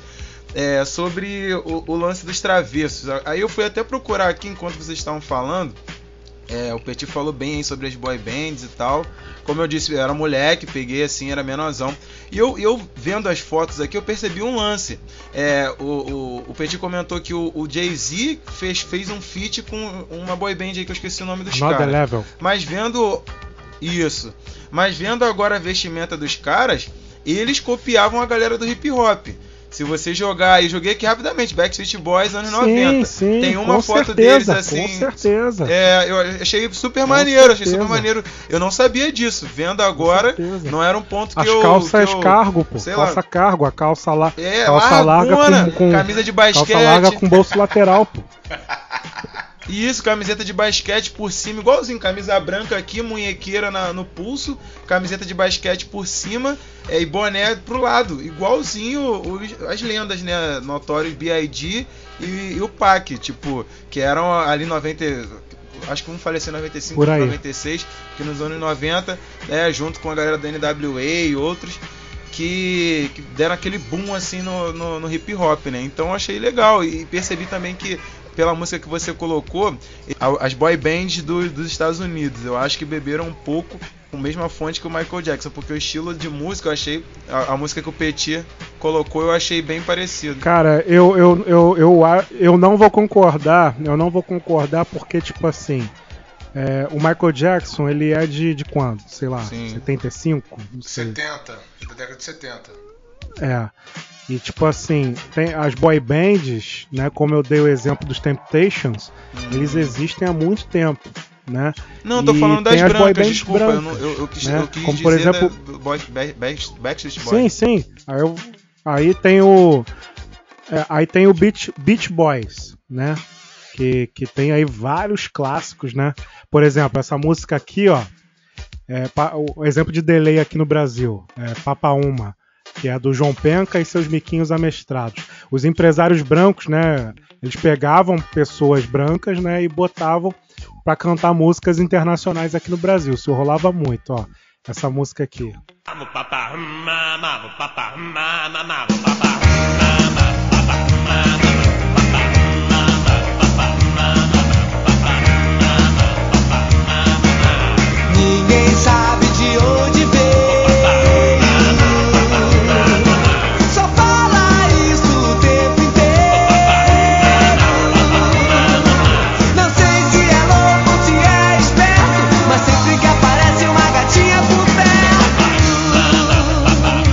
E aí, tipo, essa música que foi sucesso em 90, ela é de 75, do Beach Boys, entendeu? E os Beach Boys e bandas e grupos anteriores a eles já tinham esse, esse esquema de boy band, jogo de voz, meloso, Ah, essa- entendi. essas paradinhas, entendeu? Aí, tipo, bebeu do Michael Jackson, não sei, mas eu. Os caras são. Esse, esque- esse estilo aí é entendi. muito antigo. É, e pra finalizar só a questão do Bros, eu vi aqui, eles são de 2003. Ah, o grupo foi do- é, montado ali 2002, 2003. É, pô, porque o Bros é desconstruído, pô. O Bros é desconstruído, Isso, é papo já- de 2000 pra cima. Entraram no cenário nos anos 2000. Vai lá. Teve o concurso, pô, foi maneiro pra caraca o concurso. Primeiro foi o Ruge, né? É. Com as meninas, depois E assim, Bros. cara, tinha tudo pra dar certo, não deu certo por causa de jogo de empresário, porque eles eram do SBT, entendeu? Verdade. Aí se fosse, sei lá, se ou da Globo ou da Record, não, na Record não tava forte na época, mas sei lá, de repente faria mais sucesso, que eles eram muito boicotados. Mas olha só, como a gente tá falando agora de música anos 90, certeza que ainda vai ter um episódio também de música anos 2000. Então, Não, eu já botei lá, pô. Eu já botei. Eu botei. Por causa do axé. Que aí que tá. O axé ele vem de 90 com o El Chan. Mas os concursos de lamberóbica aqui no Rio de Janeiro é 2 mil pra cima, pô. Aí, pô, que aí tem assunto pra caraca. É... Mas vamos lá. Agora, cara, minha notícia é com relação a Kanye West. Kanye West enfrenta processo de 30 milhões por quebrar leis trabalhistas no Sunday Service. Isso foi início de fevereiro. Né? Sunday Service é aquele grupo, aquele coral que ele contratou né, para fazer o último álbum dele, né, que ele se converteu tá? E tá aí o pessoal botando ele na justiça por causa de leis trabalhistas. E assim, o, o porquê que eu destaquei essa notícia? Porque, infelizmente, não é de hoje que esses problemas fiscais é, acontecem na vida dos grandes rappers, rappers negros, né? O, o MC Hammer, né? Que foi um dos caras aí, um dos rappers que mais ganhou dinheiro, conseguiu perder na época 370 milhões com luxo e questões fiscais, né? Na época, 370. Cara, eu lembro desse Né? caô. E. Eu lembro. Lembro assim, não, não, não lembro. ligado, tô tipo, ligado. Não, era, não acompanhava na época, mas eu li sobre isso. Aí, MC Hammer e os escândalos de violência também, de violência doméstica e sexual, né? Puff Daddy, que virou Puff Diddy, aí trocou de novo, né? Aí, né, o, teve que trocar de nome. Pac também, Pac, foi preso. É, recentemente, Ar, Ar, R. Kelly? R. Ke- R. Kelly, É, né? é, é, acho que é I'm R. a Kelly, Flirt. é. I'm a Não, Flirt. esse, esse aí, meu irmão, esse aí, meu irmão, esse aí não tem nem como. É. Meu Deus do céu, eu vi o documentário, tá ligado? Então, infelizmente, a gente ainda tem sofrido com, com essas questões aí. Principalmente as fiscais, cara. Vira e mexe, eu vejo rap enrolado com questão fiscal. Né? Vi... Ator também, é, o Wesley vira e Snipes. mexe, cara. Dos anos É. 90, né? Sim, sim. O famoso E- Will Smith também, pô, quando ele era rapper, ele se endividou pra caramba. Só foi sair um pouquinho da pindaíba quando ele assinou aquele contrato lá com The Fresh Prince. E aí começou a ganhar um pouquinho de dinheiro pra pagar as dívidas fiscais que ele tinha. Muita doideira isso aí. Doideira, né? É, e tem muita pegadinha também, né? No, no documentário do MC Hammer, diz que parte desses processos é de direito autoral. Você faz uma canção e aí o cara pede direito autoral por um, um trecho de dois segundos que você usou. Você gritou hey! Aí o cara diz que o rei é dele, tá ligado? Aí rolavam umas paradas dessa aí. Aí foi essa notícia aí que eu queria trazer pra vocês, só pra eh, ressaltar essa questão aí, que tinham muitos escândalos né, nos anos 90 referente a rappers. É isso. Sim. É o ritmo que eu Clayton. vou falar é o Axé Music. É o ritmo musical que foi perseguido quando era praticado por negros e aceito quando brancos passaram a achar interessante. Isso aí já não é novidade pra ninguém. Da forma como foi o samba, o rock e muitos outros ritmos, quem acaba se destacando, quem acaba ganhando dinheiro e visibilidade, na imensa maioria são os artistas brancos. Vamos lá. Ivete Sangalo, Chiclete com Banana, Asa de Águia, Daniela Mercury, Saulo e vários outros artistas aí que a gente já conhece, eles são tidos como a referência quando o assunto é axé. Mas e Margarete Menezes, Carlinhos Brau, Carlinhos Brau que fundou o Timbalada, né? E o Olodum, o Olodum que conseguiu despertar a curiosidade do diretor de filmes Spike Lee, que é brabo demais. Spike Lee viu, ouviu um dos CDs, viu a estética do grupo, entrou em contato com Michael Jackson para eles gravarem um clipe no Brasil, né? E muitas das cenas foi gravada em Salvador, no Pelourinho. Quer dizer, o Lodum é um grupo referência para o Brasil e fora do Brasil, e mesmo assim já passou por várias dificuldades financeiras para manter a sua sede com as portas abertas, né? Depende de vez em quando fazer uma vaquinha de alguns artistas, das pessoas que vão lá visitar o Pelourinho.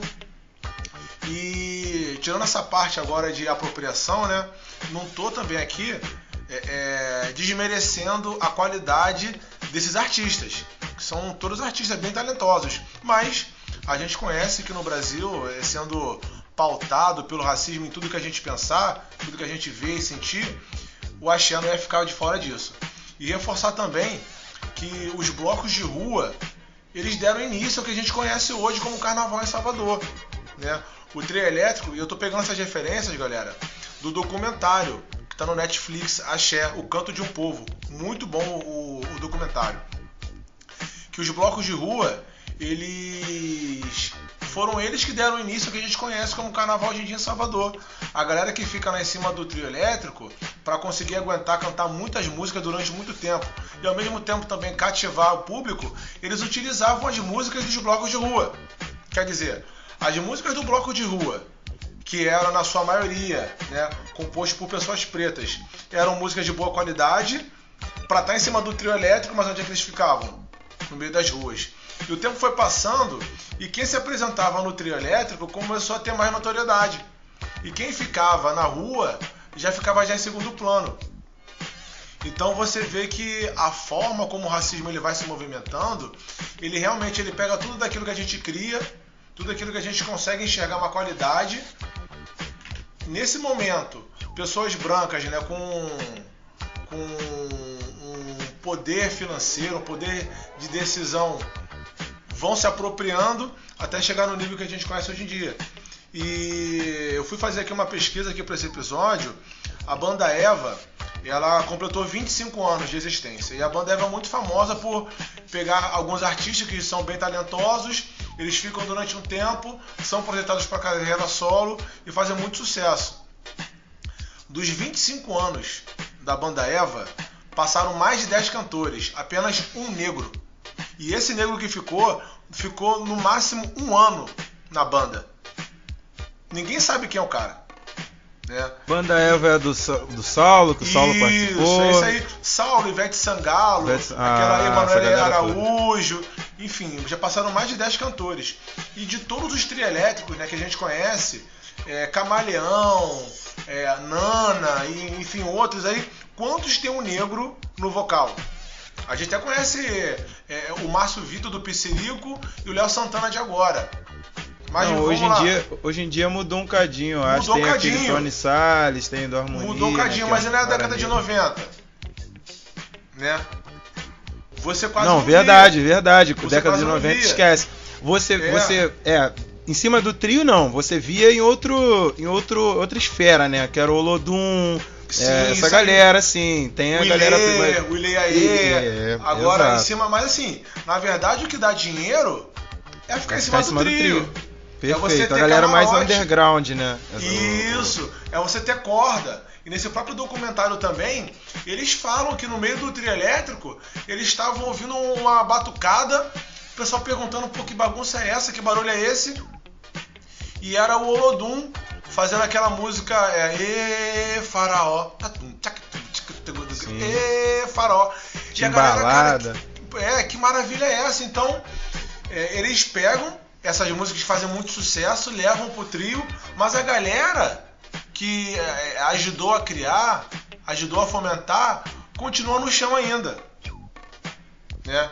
E para encerrar, é, é, é, eu trouxe aqui também pra gente, eu trouxe não, né, para refrescar a nossa memória, um grande contribuidor pro Axé Music, que é o- foi o Luiz Caldas, um cara muito talentoso também, voz boa, canta bem, toca, dança, enfim. E uma das músicas de maior sucesso que ele fez foi Fricote. Vocês não estão ligados aquela assim, ó. Nega do cabelo duro, que não gosta de pentear. Quando passa na baixa do tubo, o negão começa a gritar, pega ela aí, pega ela aí. pra quê? Clássico. E assim, olha o tipo da música que fez sucesso. Nega do cabelo duro, que não gosta de pentear. Quando passa na baixa do tubo. E no documentário, é, uma das pessoas da época fala que o Chacrinha perguntou, mas vem cá, o que, que é baixa do tubo? O cara falou, é buceta. Olha a conotação. Chacrinha não tinha filtro, é. Sim, sim, entendi. O que- não, é porque o Chacrinha perguntou e a pessoa que sabia da conotação respondeu pra ele. Entendeu? Então, assim, é uma música que tem várias referências racistas, sexuais também, em cima de uma mulher preta. É óbvio que essa contextualização a gente está fazendo não sei quantos anos depois. E aí também tem uma outra música do Scratch com Banana, que é assim, ó, meu cabelo duro é assim, cabelo duro de pichain, nega não precisa nem falar, nega não precisa nem dizer que meu cabelo duro se parece com você. Quer dizer, o maluco é um cabelo, um cara branco, Exato. né? O cabelo, cabelo dele crespo. não é crespo E mesmo É, assim, é. Isso, isso. Não é liso, né? Exato. isso é, não é liso e, e- é um mix, cara. É uma salada aí de problemática sem fim. E pra encerrar aqui minha fala, Cabelo raspadinho, Estilo Ronaldinho. estilo Ronaldinho. É. Essa daí, se você cantar até hoje, talvez não pegue muito mal não, né? Porque tá falando de cabelo raspadinho, qualquer uma, uma pessoa pode ter hoje em dia. Mas cabelo duro assim, de pichain, tenho certeza que se hoje alguém ousa cantar esse tipo de música, fazer esse tipo de letra aí, ia ser cancelado no mínimo, no mínimo. É, e para encerrar minha fala, Daniela Mercury também, que é uma artista muito talentosa, e dentre tantas músicas de sucesso, o Canto da Cidade, que é aquela que fala A cor dessa cidade sou eu, o canto dessa cidade é meu, quer dizer, uma mulher branca de Salvador, uma cidade predominantemente composta por negros, sendo descrita como branca. Quando ela tá num palco, num trio, falando que a cor dessa cidade sou eu, você olhar pra ela, pô, ela é branca. Então esse é o referencial que eu tenho que seguir. Né? Então você, ah, mas pô, você está problematizando tudo. Isso não tem nada a ver. No meu ponto de vista, tem muito.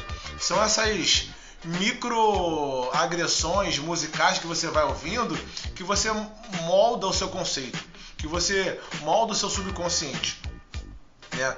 Então, já falei de Luiz Caldas, já falei de Scratch com Banana, de Daniela Mercury. Em momento algum que eu estou desqualificando a qualidade deles né, como artista, eu estou aqui desqualificando a técnica deles, enfim. Mas é uma pulguinha atrás da orelha para a gente, em pleno 2021, estar ciente que músicas como essas devem sim ser repensadas, devem sim ser problematizadas. E só pra gente, só para eu acabar meu momento palestrinho aqui, eu peguei aqui um dado da Superintendência de Estudos Econômicos e Sociais da Bahia, feito em fevereiro de 2020.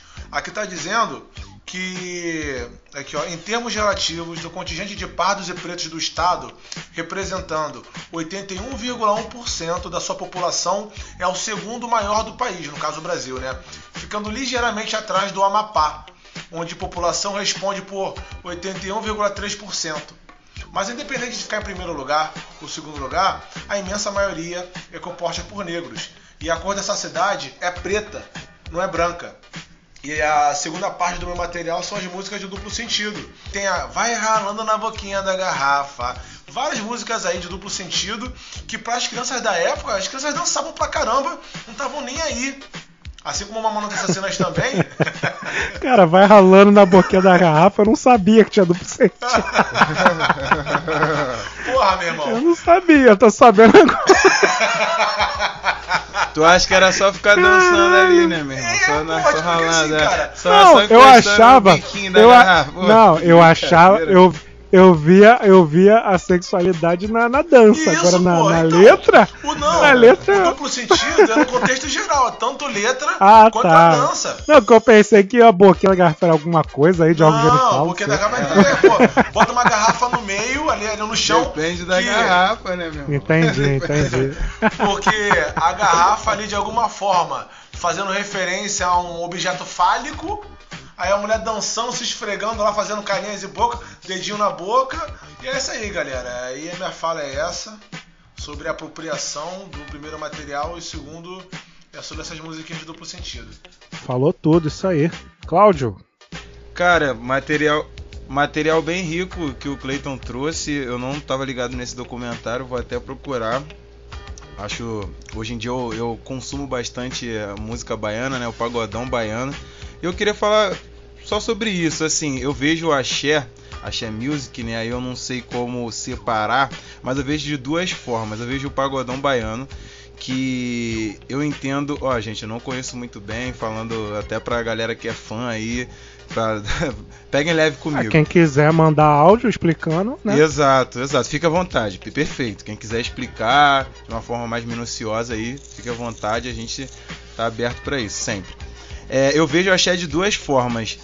É, as bandas que o Cleiton comentou, Scratch com Banana, Banda Eva e outras, estão para um lado. Aí eu coloco aqui, eu vou colocar aqui como axé e eu coloco as outras dos anos 90 que são compostas por pessoas negras, como Mel Chan, é, Terra Samba, a outra que, a, que é aquela que a, a atual esposa do Belo participava, esqueci o nome.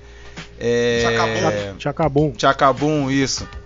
Então, é, essa galera eu vejo como pagodão baiano, que é a música aí do duplo sentido, a música da rebolada, da dança, não que no axé também da Daniela Mercury, da Cláudia Leite, da Ivete Sangalo, não que não tenha, eu não sei, não tenho muito conhecimento, que não tenha duplo sentido, mas eu vejo mais pra essa galera do pagodão baiano, galera preta, que eu é, considero como o pagodão baiano eu considero ali como a música preta da Bahia, junto com a- o underground também, que é Timbalada, é Olodum, que o Clayton citou também. Então eu vejo um pouco dessa diferença sobre essa questão de branco e preto. Eu vejo até que quando, quando chegou no Rio, quando o Axé chegou, vamos- agora eu vou pular um pouco para os anos 2000 ali, época da micareta. Quando tinha micareta, igual o, o- Cleiton falou sobre os trios, quem que ficava ali em cima do trio? Era Zé de Águia, era a banda Eva, era as Clés com Banana, eram bandas formadas por pessoas brancas. Depois que o pagodão baiano, que era já popular aqui no Rio, sempre foi assim desde os anos 90, depois que eh, eles começaram a ter, pelo meu entendimento, espaço nessa questão de trio, Léo- aí veio o Léo Santana, tem o cara do Tony Salles, né? Galera do Parangolé e tal, a harmonia do samba também, eu acho que pegou ali anos 90, 2000. Então Carla Pérez, né, que era começou no Tchan.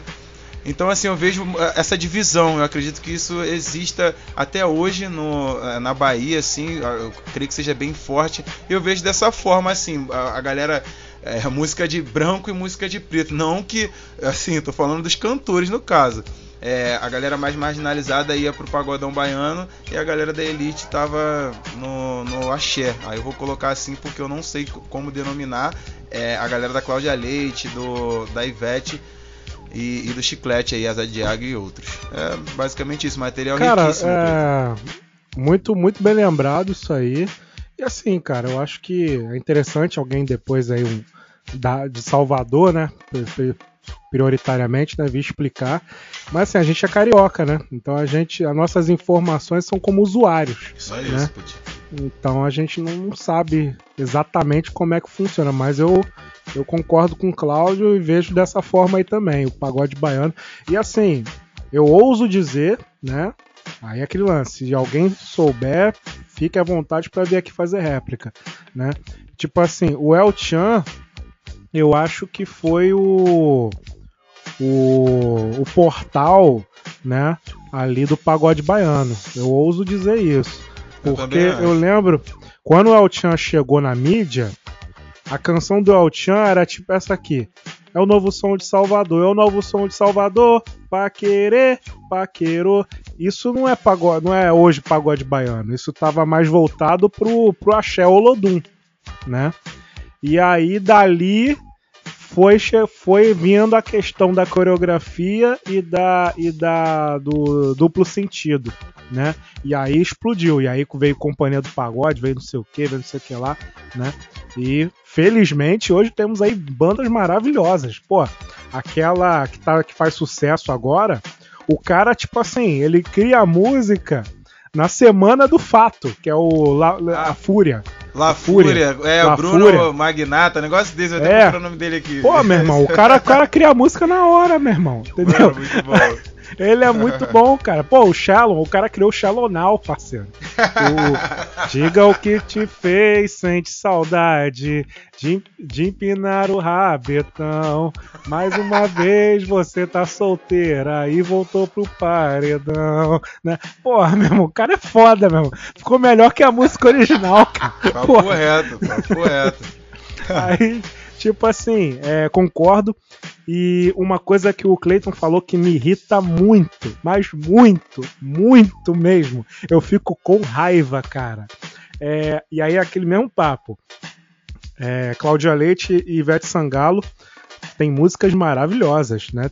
Tem- principalmente Cláudia Leite. Eu prefiro até mais a Cláudia Leite a, a Ivete Sangalo. Mas Caraca, assim. acho que você é o único, hein, mano. Mas Não, não, tem, tanto é que tem, tanto é que tinha, ou tem, na época, a, a, a rixazinha, né? É, Sim, ah, ti- o Tim Ivete e o Tim, o Tim Cláudia Leite, né? E eu prefiro a Cláudia Leite. E assim, cara, me irrita muito, porque tudo Calma isso... aí, rapidinho. O Peitinho, em vez de Big Brother, ele gosta de Fazenda. Em vez de Ivete Sangalo, é Cláudia Leite. Vai falar também que Vanessa Camargo é melhor do que quem? Agora. Cara, tu falou, tu falou Vanessa Polêmica. Camargo. Tu falou Vanessa Camargo, depois eu vou até voltar uma, uma fala que eu tinha que falar, esqueci, mas vamos lá. É, cara, Cláudia Leite, assim, eu- se eu falar me irrita a carreira dela, eu vou estar sendo até desrespeitoso com a carreira dela, né? É vacilo. Mas, tipo assim, como surgiu Cláudia Leite? Cláudia Leite participava de um concurso, na, acho que do Raul Gil, sei lá. E ela ficou, acho que em segundo lugar. Isso foi em 2001, mais ou menos. E dali, ela foi para um grupo chamado Babado Novo. E aí ela explodiu. Explodiu tanto quanto Ivete Sangalo. E isso é a maior prova do racismo estrutural no, no, no axé, cara. Entendeu? A mulher surgiu em 2001 e é maior que muita gente aí que inventou o axé. Entendeu? Isso. E é de São Gonçalo, né? Se eu não me engano. Ah, é? Eu não sabia não. Ela é do Rio. Ah, pra tu ver, entendeu? É uma mulher loira, né? De São Gonçalo, não é de lá, do templo, de, da Meca, né? E tá aí, é melhor do que. É é maior em produção midiática do que gente que inventou o axé. Isso me irrita muito, né? Mas, como eu disse, consumo muito material da Cláudia Leite, né? Principalmente as, as primeiras músicas, que ela fazia muito bem o, o trabalho dela. E Ivete Sangalo é a maior representação do branco na, na- no axé, no- sem sombra de dúvida. Entendeu? A Ivete Sangalo representa o, o branco na- no axé em todos os sentidos, até com relação à política. Né? A- o governo, a- o, faci- o neofascismo comendo solto aí, e a Ivete não tá nem aí, tá ligado? Finge que não vê, entendeu? De vez em quando, quando o negócio tá muito brabo, ela dá aí uns papinhos aí, entendeu? Mas não opina, né? Então, essa é a minha crítica. E maior, a maior manifestação desse racismo estrutural no axé foi o show da Ivete Sangalo no Madison Square Garden. Entendeu?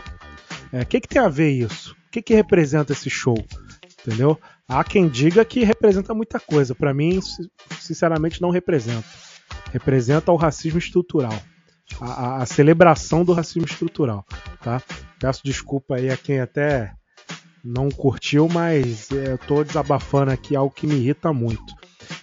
Cara, outro também, outro grande símbolo do, do, da- do, do racismo, quando o Cleito falou da Vanessa Camargo, eu lembrei do Sandy Júnior, né? Que Sandy Júnior é a maior representação da cultura que foi imposta no, no, no Brasil, né? Não tinha o, o que ouvia, empurraram pra gente Sandy Júnior, né? A maior consequência é, o último show deles aí, todo mundo foi. Todo mundo da nossa geração foi.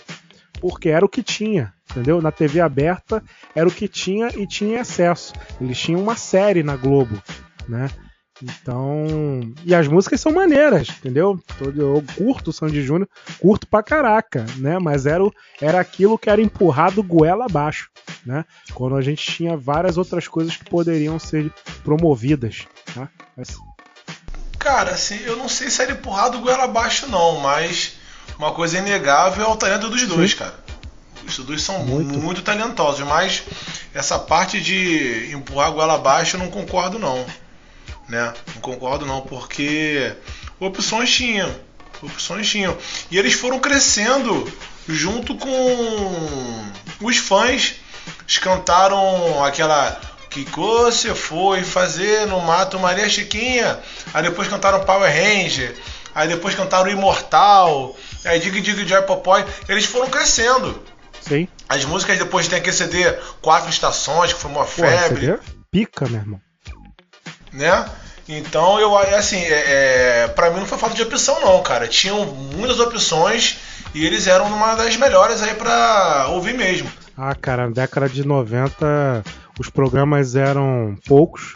Assim, tinha os, tinha o Sabadão Sertanejo, Domingo Legal, essas paradas todas. Tinha os programas da, da Globo, né? E os artistas eram sempre os mesmos. Então eu acho que, que rolava assim um, um certo monopólio ali.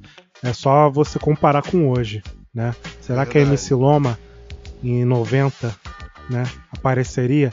Eu acho que não. Mas Se o pai dela fosse o Chororó, talvez. Pois é.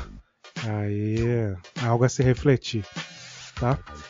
E é isso, gente. Então, estamos finalizando por aqui. Quase duas horas de, de episódio. e vai ter mais, né? Vai ter os anos 2000, né? Aí vai vir pesado também. Boa! Lembrando aí vocês, né? Temos nossas redes sociais, né? Estão identificadas como arroba tabloide negro. Recados, vocês têm algum recado para dar? Eu tenho. Pessoal, usem máscara, pelo amor de Deus, gente. Fiquem em casa, sem aglomeração, o negócio tá feio. Quase duas mil mortes em um dia só. Gente, cuidado. Tenho sim, cara. Você falou de Sandy Júnior aí, eu já mandei um beijo pra minha esposa, lembrando de Travessos. Agora vou mandar um beijo para duas primas minhas, Beatriz Alexandre e Carla Regina, que eram fãs assim, lá no alto de Sandy Júnior. Inclusive, Beatriz Alexandre, que até participou aqui do podcast como especialista, é...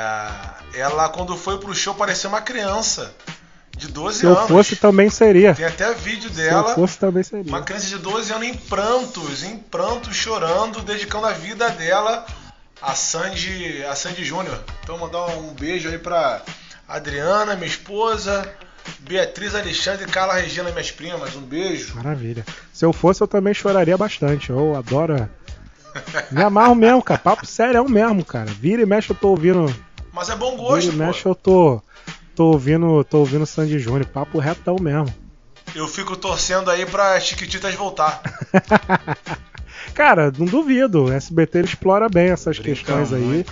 E Chiquitita. Mas não é o Chiquititas é versão 2.0 não. Ah, o que é o antigo. É o raiz. que é o antigo. Lá atrás, Com a lá- pata. o Com a pata, a milha e Vivi. Ah, Isso aí. isso aí. E o Mosca, e o Mosca. Mosca. o Mosca mandava vários. Cleiton era o Mosca na adolescência, tá ligado? Duvido. Pô, mosca. Cabelo lisinho, galã. Duvido, galã. meu irmão. Mosca representa. é isso aí, galera. Então, com isso, eu não tenho recado. Quero dizer, o meu recado é para os ouvintes, ouçam música, é, recomendem música. Música faz muito bem para a alma, né? É uma manifestação artística maravilhosa. Né? Gosto muito. Né? E tô sempre ouvindo. Eu gosto muito, caso queiram saber o meu gosto musical, é é Good Times. Eu adoro aquelas músicas da madrugada, da JB, da Antena.